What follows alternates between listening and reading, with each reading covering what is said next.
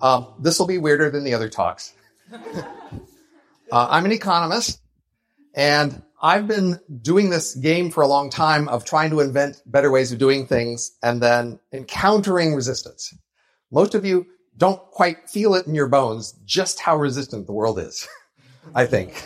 So, for example, in 2003, which is 19 years ago now, I had this project with DARPA called the Policy Analysis Market when we were going to set up betting markets on geopolitical events in the Mideast. And there was this big blow up in the national press when two senators declared in front of con- uh, a press conference that we were going to bet on death and this was terrible and they should shut down the project. And they did that the next day because in that follow previous day, the DARPA PR person was happened to be out of town. They never asked us, us whether the accusations were correct, but people made all these like, this is terrible because, and they had sort of things. But the key point is people are often pretty sensitive about radical proposals to the world they live in, which you guys are pretty comfortable with, but uh, there is a lot of opposition out there. So I've struggled with this so long, and so a few months ago, I basically said, "What the hell? Let's just figure this thing out. What's what's going on out here?" And I used the concept of the sacred as my organizing concept because it seemed like quite often the obstacles were that things were sacred to people, and that I was messing with that. And so the idea here is just to give you a simple model of what is the sacred, why it exists, how it's working so that you maybe you could deflect it. You can't probably just fight directly against it, but maybe in a judo sort of way you could work with it, deflect it. You'll probably have to accept some things will be seen as sacred and you probably see something as sacred, but maybe now you can understand how that works. Okay. So here's some examples of things that a lot of people see as sacred. And I'm really kind of literal. That this would come with surveys and, and they're all, people do treat them that. I'm about, so we treat a lot of things as sacred, and these are the things people don't like you messing with because they're important to them, right? And I, I see you guys want to go for these things. Yes, me, me too, but, but they're sacred to people, okay?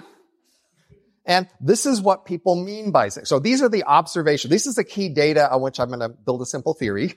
This is the things people say that go along with sacred things. And it's pretty robust. These are, you know, they say this in all sorts of contexts sacred things. They're reverent. They bring them feelings of joy and awe. It's something bigger than themselves. They, they sacrifice for it. Uh, sacred things are more pure. They're more enduring. They tend to idealize things, simplify them when they're seen as sacred. Think of the Christian God, like he's like a maxing out on a bunch of sacred parameters. right? He lasts forever. He knows everything. Like just all the parameters you can turn up to some extreme simplicity ideal. You know, that they do that for that. Uh, aesthetics matter for sacred things. Often the sacred touches a special and makes special some day, a place, a ritual, a person. Sacred things are set apart. People don't like sacred things being mixed up with other things. They want a clear line and they want to know which is which. And they tend to assume they don't conflict with each other. That is, if, if you're pursuing one sacred thing and there's another sacred thing, well, there couldn't really be a conflict between the two things because they're, they're both sacred, right? And you're really not supposed to trade off sacred things for profane things. Like if there's a choice between the two, you always pick the sacred, full stop, no qualifiers, no trade-offs, especially money. Money would be a proxy for profane things. So you, you wouldn't have prices with respect to sacred things. And you're not supposed to like analyze and consciously plan the sacred. You're supposed to feel the force, basically. you know, go with your intuition. It's supposed to feel right. And you're not supposed to measure it with numbers. It's supposed to be too hard to measure with numbers. Whatever it is, you couldn't, don't want to be using numbers. And then we have this bifurcation where for sacred things, there's even, there are no experts, like with politics or something, like nobody should be trusted to be an expert, or there are these full experts like doctors that everybody should just listen to and nobody should question. These are some of the correlates of the sacred. And the last one here is the one I'm going to anchor on as an explanation for the other ones, which is one of the things we do with the sacred is we bond together as groups by seeing it the same way by seeing democracy or medicine or something the same way, we come together and feel that we are part of the same group. All right. So now I'm going to switch topics and give you a theoretical background that's going to be the tool I use to explain the sacred. So first of all, notice a lot of explanations of brain structure have abstraction versus concreteness as one of the dimensions. Uh, it's a common thing in brain structures. And there's a whole area of psychology that I'm going to build on called, called Construal level theory, which is all about the key difference between two kinds of reasoning and a continuum in between. where one of the kinds is much more abstract than the other. So this is called construal level theory. And the key idea is when you're looking at a scene, like I'm looking at you, you're looking at me, you see a few big things up close and lots of little things in the distance. And your mind reasons about those two things differently. The few things up front tend to be more detailed. You can think about concretely the far things. There are, there are many of them, but they're each sparsely described and mostly with abstract descriptors. And whenever you see something close in space, you tend to assume it's also close in time and in chance, i.e., uh, you know, likely things are close, unlikely things are far. In importance, in social distance, theory and goal generality, that is, high level goals are far, small, you know, practical considerations are near, uh, even category complexity. These are consistent correlations across a lot of psych experiments. Yes, there's reliability issues in psych in general, but I believe this stuff overall. This is called construal level theory. And we have a lot of correlates we've observed so far in the literature. That is, there's just a lot of things that go along with near mode and far mode, as I call them. Uh, a few things up front and detailed. They have these other associ- these associations on one side of this diagram, and anything that's on one side tends to make you assume the other things are there, and the same for the far side.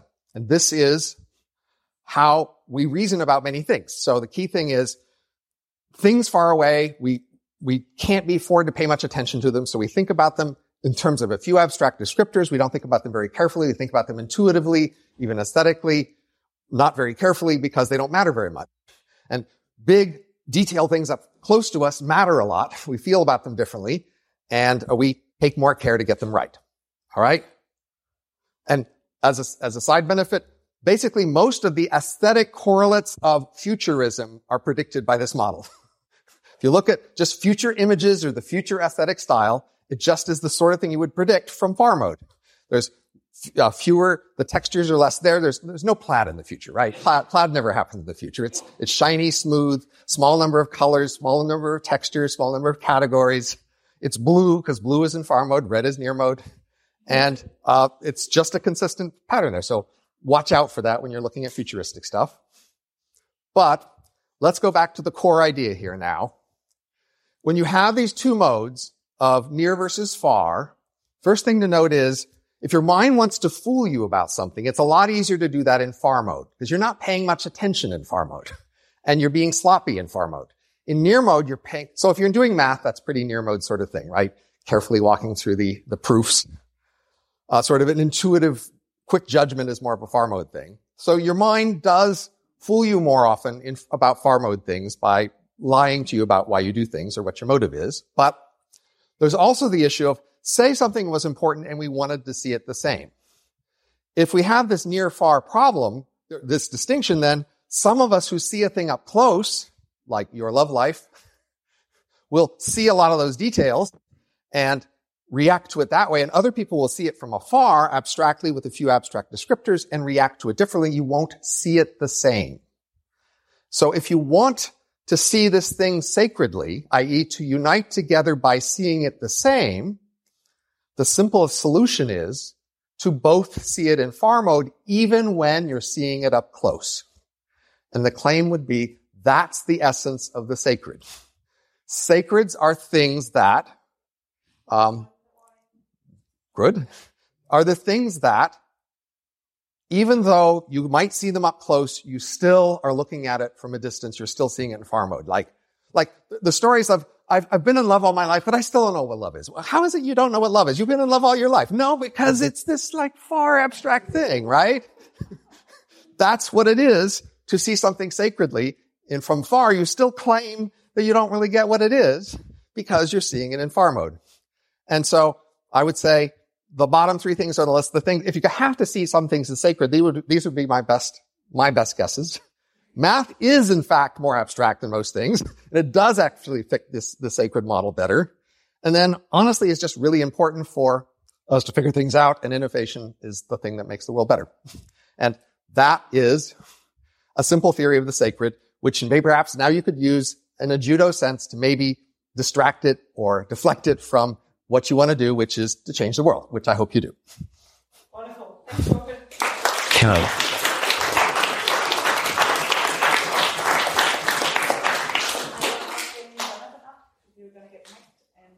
Thanks, Yeah, question. Yeah, so I love the talk. So this is a bit of a joke question, but like, how do you see uh, sacred time limits in this uh, for a year uh, context? Well, if the if the time limits are sacred, we would just be like the Germans and just not care if there's any context that would should make us change them, right? the time is the time and it's sacred, and we should just like do the time, right? That's a mark of treating it as sacred. It shouldn't be traded off against anything else. If we're tired or we have an extra speaker or the point's interesting, then, you know, in an ordinary calculation sense, we should like adjust. But if it's a sacred principle, then you just impose the rule and you're proud of that.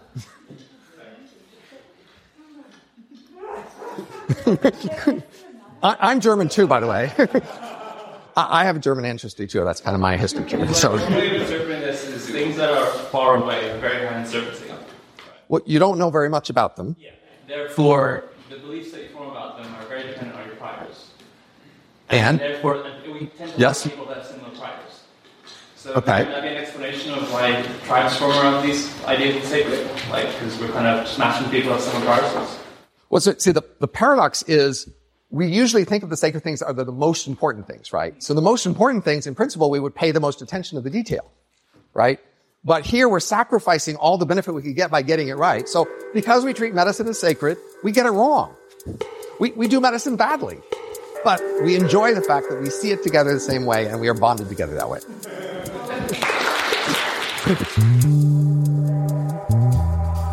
Did this conversation pique your interest? Maybe it even inspired a bit of existential hope about the future in you.